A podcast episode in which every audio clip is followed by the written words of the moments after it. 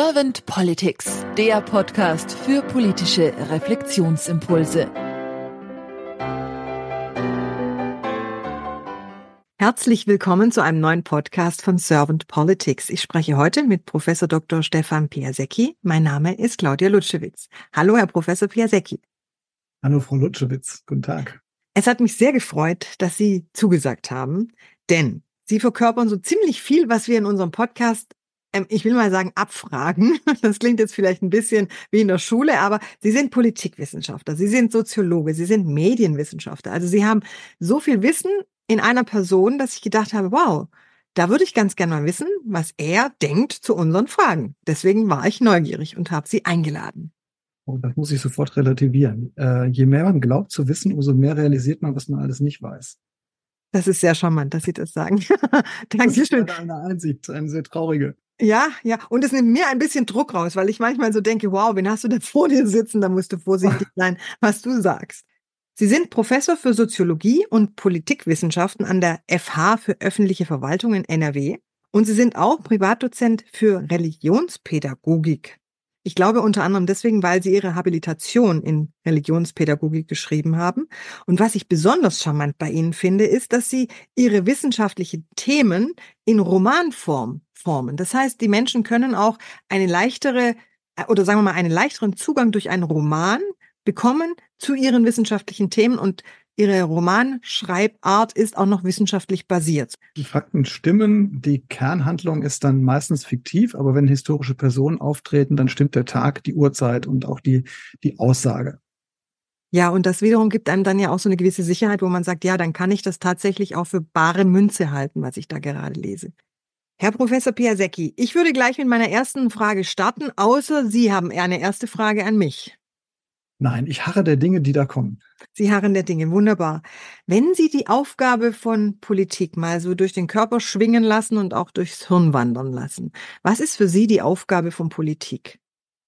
Ich würde hier aus einer Mischung als Wissenschaftler und auch als Bürger sprechen. Und ich würde sagen, dass, dass die Aufgabe von Politik insbesondere darin besteht, Stimmen hörbar zu machen, also einzelne individuelle Stimmen hörbar zu machen, aber auch Stimmungen einer Mehrheit oder von großen Bevölkerungsgruppen zu respektieren. Gleichzeitig muss Politik Zuversicht geben, sollte äh, in der Lage sein, Vision zu entwickeln. Und da stehen ja Deutschland und auch die Europäische Union in einer jahrtausendealten Kontinuität sozialen oder auch politischen Denkens oder auch des Ringens um dieses soziale und politische Denken. Und dieses Denken, diese unterschiedlichen Ansätze, auch weltanschaulichen Ansätze, die gilt es immer wieder neu zu definieren oder auch zu entwickeln. Und wenn Sie das jetzt mal so Revue passieren lassen, was Sie jetzt gerade als Aufgabe für sich in Worte gefasst haben, wie nehmen Sie dann die momentane Politik wahr? Grundsätzlich würde ich der, dem aristotelischen Ansatz eigentlich das Wort erteilen, dass eben Staat und Politik nicht zum Selbstzweck existieren, sondern immer um der Menschen willen da sind. Und äh, momentan habe ich den Eindruck, dass genau dieser Grundsatz so ein bisschen aus dem Blick gerät. Also dass sich das verschiebt hin, hin zu einem, einem platonischen Politikverständnis, dass also die Menschen sich gefälligst nach den besten Gesetzen zu richten haben. Und die besten Gesetze sind jene, die die besten Menschen, also die Elite des Staates vorher definiert hat. Also quasi das Gegenteil des aristotelischen Ansatzes, der sagt, dass äh, der Staat eigentlich um der Menschen willen da ist. Der Staat hat auf die Menschen zu hören, hat die Gesetze so zu gestalten, dass sie zum Besten der Menschen oder eben einer möglichst großen Mehrheit, einer großen Breite der Menschen ausgedient äh, sind. Und da habe ich momentan manchmal äh, große Sorgen, ob das eigentlich noch wirklich gilt. Politik kann und sollte den Blick schärfen für die Richtung, in die eine Gesellschaft geht. Der Staat wiederum als Manifestation von Politik muss das Vorankommen eben durch Regeln oder durch äh, Bedingungen äh, organisieren und auch definieren. Und äh, hier finden wir dann auch die Quelle von Zuversicht für Bestand oder Entwicklung eines Staatswesens, der Gesellschaft oder auch den notwendigen politischen Entscheidungen. Letzten Endes geht es in der Politik eigentlich immer um die Bejahung von Hoffnungen und von Chancen. Denn nur die sind es, die einem Individuum selber die Kraft verleihen, zu sagen, ich stehe morgens auf und ich mache mal Dinge ganz anders. Ich mache mal was Neues. Mhm. Wenn ich das so höre mit Hoffnung und Chancen, das ist was sehr Kräftigendes, wie Sie auch sagen, daraus entsteht dann auch Kraft, daraus entsteht ja auch die Motivation und auch, man erkennt vielleicht daraus auch die ein oder andere Selbstwirksamkeit. Was sind denn für Sie Wünsche an die Politik der Zukunft? Gesamtgesellschaftlich oder meine, meine Wünsche? Das können Sie beantworten, wie Sie wollen. Deswegen habe ich die Frage nicht offen gelassen. Wenn, wenn ich mich mal fragen würde, ich sage meinen Studierenden oft, die besten Prüfungs- oder Themen für ihre Abschlussarbeit sind die, für die sie morgens um zwei Uhr aufwachen würden oder aufstehen würden.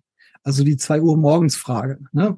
Wenn, wenn man jemanden fragt, was ist dir wichtig, dann sollte man fragen, was ist dir so wichtig, dass du morgens um zwei Uhr aufstehen würdest? Und wenn ich mir dann diese Frage mal so stelle, dann würde ich sagen, mir sind in der Politik wichtig Risikobereitschaft und Ideologieferne seitens der politisch Handelnden, aber eben auch als, äh, als Aufgabe, als Impuls für die Menschen. Dann wäre, würde ich mir wünschen, dass man Veränderungen und auch Transformationen langsamer und bedächtiger gestaltet, besser erklärt, dass man also Menschen nicht überfordert. Und wenn man feststellt, Menschen sind überfordert, so wie sie aktuell überfordert sind, dann muss man darauf eingehen. Dann kann man nicht einfach sie, sie als für vielleicht unmündig oder unkenntlich, ahnungslos bezeichnen. Man sollte in der Politik prüfen, was von dem eigenen Politikentwurf tragfähig ist und was möglicherweise Zukunft schafft. Alles andere, das Zukunft behindert mag, ist vernachlässigenswert oder sogar schädlich und wäre abzulehnen. Äh, abzulehnen. Naja, denn wer zu viel, wer zu viel oder wer zu schnell ändern will, der verliert unter Umständen auch Vertrauen und gewinnt stattdessen Vorsicht oder auch Misstrauen. Und aus dieser Gemengelage kommt man dann ganz schwer raus. Und wir haben ja momentan das Problem. Wir haben seit einigen Jahren das Problem, dass immer größer werdende Teile der Gesellschaft der Politik nicht mehr trauen. Äh, ganz oft wird man, äh, spricht man von äh, 2015, also der, der, der Grenzöffnung durch Kanzlerin Merkel. Aber wenn wir ehrlich sind, dann begann das eigentlich schon 2007, nämlich mit der Pleite der, der, der Lehman Bank äh, in den USA, dass man also gesehen hat, wow, nicht mal mehr Kreditzusagen der Banken oder die Stabilität vom, des Bankensystems, des westlichen Bankensystems ist noch äh, gerechtfertigt oder ist noch garantiert. Wo, woran sollen wir überhaupt noch glauben? Dann kam Fukushima, dann kam 2015 und ich glaube, oder Stuttgart 21 ist auch ein sehr schönes Beispiel. Also man vergisst ja oft heute so die, die kleinen Bedingungen und Gelegenheiten, als eine gesellschaftliche Stimmung sich verändert hat. Denn bei Stuttgart 21 waren es nicht die jungen Leute, die demonstriert haben, sondern es waren die alt gewordenen Bürger in Stuttgart, die gesagt haben, wir wollen das nicht. Und natürlich kann Verwaltung, kann Politik immer sagen, ja, Moment, es gab doch die Planfeststellungsverfahren, die ganzen Pläne sind seit 20 Jahren bekannt. Das hilft den Bürgern nicht, wenn die, wenn die kein Vertrauen mehr haben, wenn die Angst haben vor dem, was, was Politik sich noch einfallen lässt. Und das ist, glaube ich, ein, ein sehr großes Problem, dass man vielleicht in der politischen Blase sich zu schnell vergewissert, dass man selber eigentlich richtig liegt. Und jetzt geht es nur noch um die anderen, die alle zu dumm sind vielleicht oder zu wenig Ahnung haben. Und äh, das, glaube ich, ist nicht gut. Also das geht auch in der, in, der, in der Pädagogik nicht. Wenn ich so vor meine Studierenden treten würde und sagen würde, na ja, Sie 30 versammelte Menschen hier, junge Menschen, Sie äh, fühlen sich unvorbereitet auf die Prüfung, haben Sie sich mal nicht so. Ne, hätten sie eben lernen müssen. Nein, ich habe eine eigene Verantwortung. Ich, ich habe es vielleicht verursacht, wenn die sich nicht gut vorbereitet fühlen. Und äh, das fehlt meiner Meinung nach der Politik ganz häufig. Also Veränderungsbereitschaft muss gefördert werden und spürbares Misstrauen muss man adressieren, muss man aufgreifen, kann man nicht beschimpfen oder einfach an irgendeinen Rand drängen. Denn letzten Endes sind die Menschen vielfältig so vielfältig sind auch ihre Fähigkeiten. Das braucht Politik, das braucht ein, ein Staat. Sonst würde sich Wirtschaft nicht entwickeln, wenn nicht jeder von uns ganz unterschiedliche Fähigkeiten hätte, als Mensch ganz unterschiedlich und individuell ausgestattet wäre. Und man kann es zwar nicht allen recht machen, aber man kann Impulse setzen und man kann und muss vor allen Dingen Vorbild geben, auch in der eigenen Unsicherheit übrigens. Denn wenn politisch Handelnde sagen, ich habe jetzt selber auch keine Ahnung, dann können andere Menschen sich daran orientieren. Es darf nur nicht zu oft passieren. Also wenn ich mir anschaue, wie oft äh, unsere Wirtschaftsminister oder die Außenministerin äh, das quasi nicht so offen sagen, aber eben zu verstehen geben durch ihre durch ihre Handeln, äh, durch ihre Taten oder durch ihre Aussagen. Oder nonchalant einfach über über Unpässlichkeiten hinweggehen, dann muss man schon sagen, dann ähm, äh, das kann irgendwann auch demokratiegefährdend sein, dass also Menschen sagen, stopp mal, die haben wir gewählt, die arbeiten mit meinem Steuergeld, die verändern mein, meine Lebenswirklichkeit durch steigende Preise beispielsweise, durch, durch wegfallende Arbeitsplätze oder die Transformation von ganzen Industrien. Angst und Misstrauen muss aufgegriffen werden. Es hat mir Freude gemacht, Ihnen jetzt zuzuhören, weil Sie von Reflexion und ähm, Veränderungsbereitschaft gesprochen haben. Und ich für meinen Teil meine häufig zu spüren, dass wir Menschen zwar häufig veränderungswillig sind, aber es doch nicht so ganz umsetzen können. Es mag wieder an verschiedenen Punkten liegen. Und Sie haben jetzt auch mit dieser Überforderung argumentiert, die ja sehr stark mit Angst, Wut, Zorn, auch mit einer Ohnmacht zu tun hat. Wenn Sie jetzt noch mal weiter denken, Ihre Gedanken, die Sie jetzt hatten zu Ihren Wünschen für die Politik der Zukunft, wie würde sich das dann anfühlen, die Politik der Zukunft für Sie? Wenn ich mir die Politik der Zukunft als Gefühl vorstelle, dann würde ich sagen, sie fühlt sich an wie Aufbruchsstimmung. Sie fühlt sich an wie Mut, der mir gemacht wird. Auch voranzugehen und das Risiko eingehen zu scheitern, aber immer noch daraus zu lernen. Also Lernbegierigkeit, Lernfähigkeit wird unterstrichen, auch als Gefühl. Die gefühlte Politik der Zukunft würde gefühlt begeistert, ganz bewusst sage ich das, gefühlt begeistert eine breite Diskussion über künstliche Intelligenz führen, würde auch äh, Grenzen vielleicht und Möglichkeiten einer Energiewende ergebnisoffen diskutieren. Und ergebnisoffen heißt, dass man in einem Punkt vielleicht mal sagt, okay, vielleicht sollten wir doch nicht in Naturschutzgebiete wie den Habichtswald bei Kassel Beton reinpumpen, um die Fundamente, also in den Boden rein, reinpressen, um die Fundamente für die, für die ähm, Windkraftanlagen zu haben. Also eine gewisse Reflexionsfähigkeit, dass man, dass man sagt, gefühlt, man bleibt ergebnisoffen. Man, man, man, man, wie in einer privaten Beziehung. Man würde ja, wenn man eine private Beziehung, eine Freundschaft entwickeln will, dann würde man ja nicht immer derjenige sein, der spricht und nicht immer der Einzige sein, der Vorschläge macht, sondern man würde ja irgendwann mitkriegen, oh, der andere redet nicht mehr, der, der schweigt oder der, der, der fühlt sich übergangen, der fühlt sich überfahren. Dann würde man ja, wenn man empathisch wäre, mal nachfragen, geht's dir eigentlich noch gut dabei?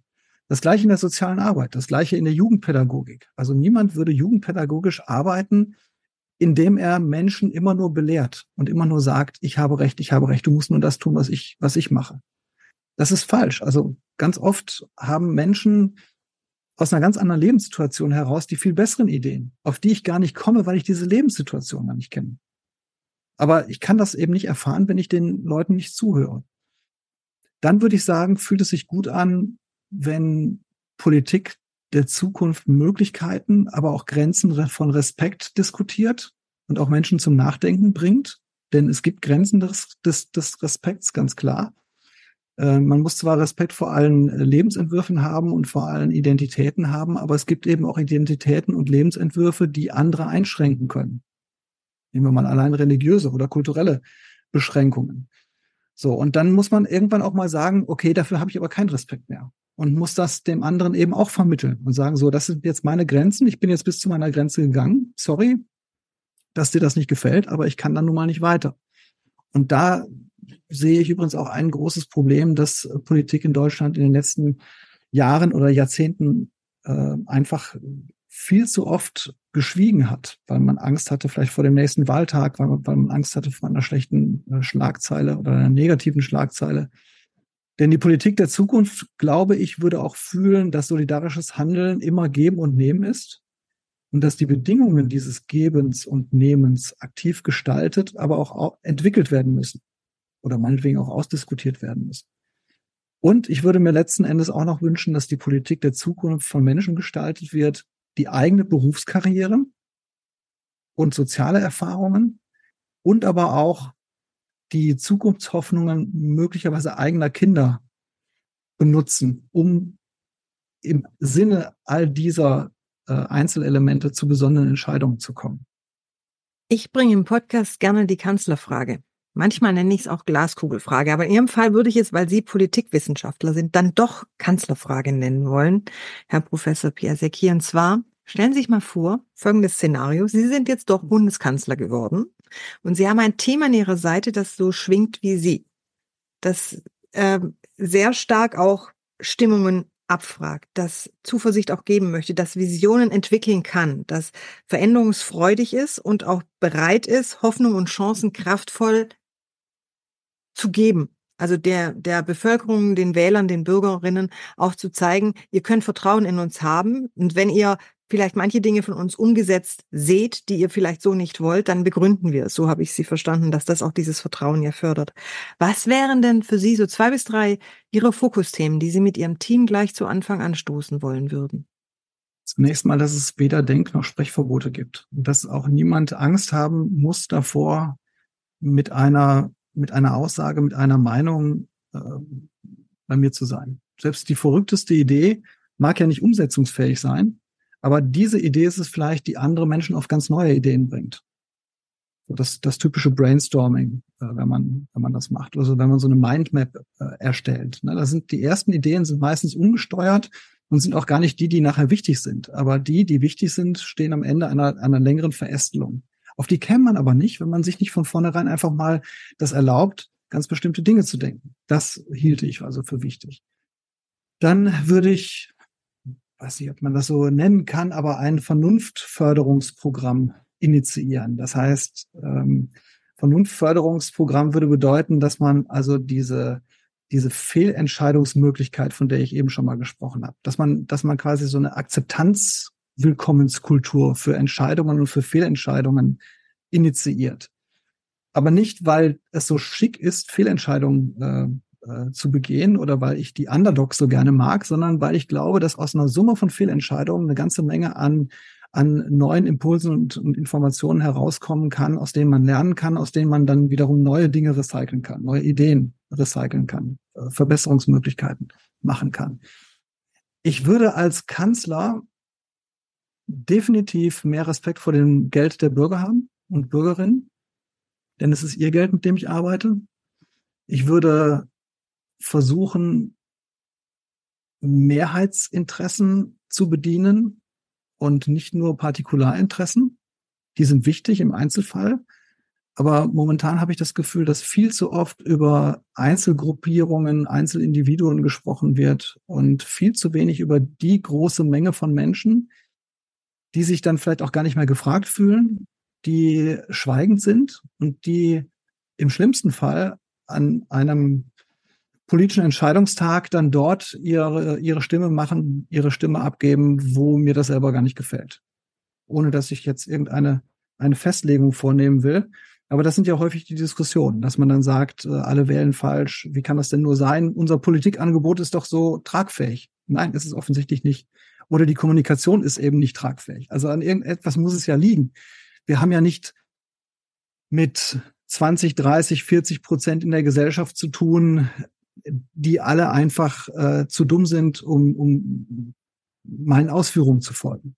Ja, das, da mache ich nochmal so den Brückenschlag zu meiner Tätigkeit als, äh, als Dozent. Also wenn ein großer Teil eines Kurses mich nicht versteht, dann mag das nicht nur an dem Kurs liegen, um das mal ganz vorsichtig zu formulieren. So, es kann auch an mir liegen, es kann an meiner Tagesform liegen, es kann an meiner an, an den Bedingungen des Lernens liegen, aber es kann nicht sein, dass ich von vornherein sage, die sind alle zu dumm sondern äh, dann ist es meine Aufgabe. Auch als Kanzler wäre es dann meine Aufgabe zu sagen, okay, was ist denn eigentlich hier los?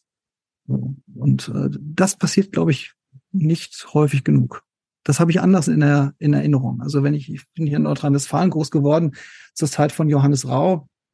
Äh, ich erinnere mich an, an Kanzler Schröder, ich erinnere mich an Kanzler Schmidt, Kohl natürlich auch.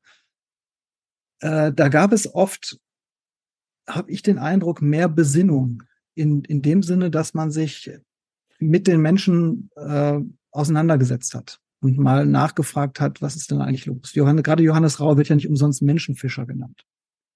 Naja, und zum Schluss würde ich dann auch sagen, Transformation geht immer vor Revolution. Also man sollte nicht alles neu gestalten, nur um der, der Innovation willen, der Novität willen, sondern man muss immer prüfen, ob das, was man eigentlich vorhat, wirklich tragfähig ist. Also Änderungen langsam einstielen und äh, dann mal immer schauen, wie sind die Ergebnisse, bevor man einen Sack zumacht und sagt, wir ändern jetzt alles. Habe ich Ihnen jetzt irgendeine Frage nicht gestellt, die Sie im Zusammenhang zum Thema Politik der Zukunft gerne beantwortet hätten? Eine Frage, die in der gesamten politischen Diskussion viel zu selten gestellt wird, ist die des äh, demografischen Wandels, wie der sich umkehren lässt. Wenn ich mir mal unsere Alterspyramide anschaue in Deutschland und wenn ich mir die Alterspyramiden anderer Länder anschaue, dann glaube ich, ist da dringend daran zu arbeiten, dass man diese Alterspyramide wieder umkehrt, dass man zu mehr Nachwuchs kommt, denn dieser Nachwuchs enthebt uns auch so ein bisschen von dem Grundinteresse nur nach dem Konsum zu leben, nach dem Konsumangebot zu leben. Und jemand, der für nachwachsende Verantwortung hat, egal ob es die eigenen sind oder angenommene sind oder ob es Patenkinder sind, wie auch immer, der würde, glaube ich, seine Entscheidungen reflektierter treffen, anders treffen. Vielleicht auch nicht. Also vielleicht gebieten es ja die Zwänge, dann genau das Gleiche zu tun wie vorher. Aber ich glaube, man hätte noch mal eine gesonderte Denkschleife da drin und würde sich doch noch mal anders hinterfragen. Das wäre also etwas, was ich für, für wichtig hielte. Ich danke Ihnen sehr für Ihre Zeit und auch für das Teilen Ihrer Gedanken und sage dann einfach mal bis bald. Ich danke Ihnen auch für die Gelegenheit.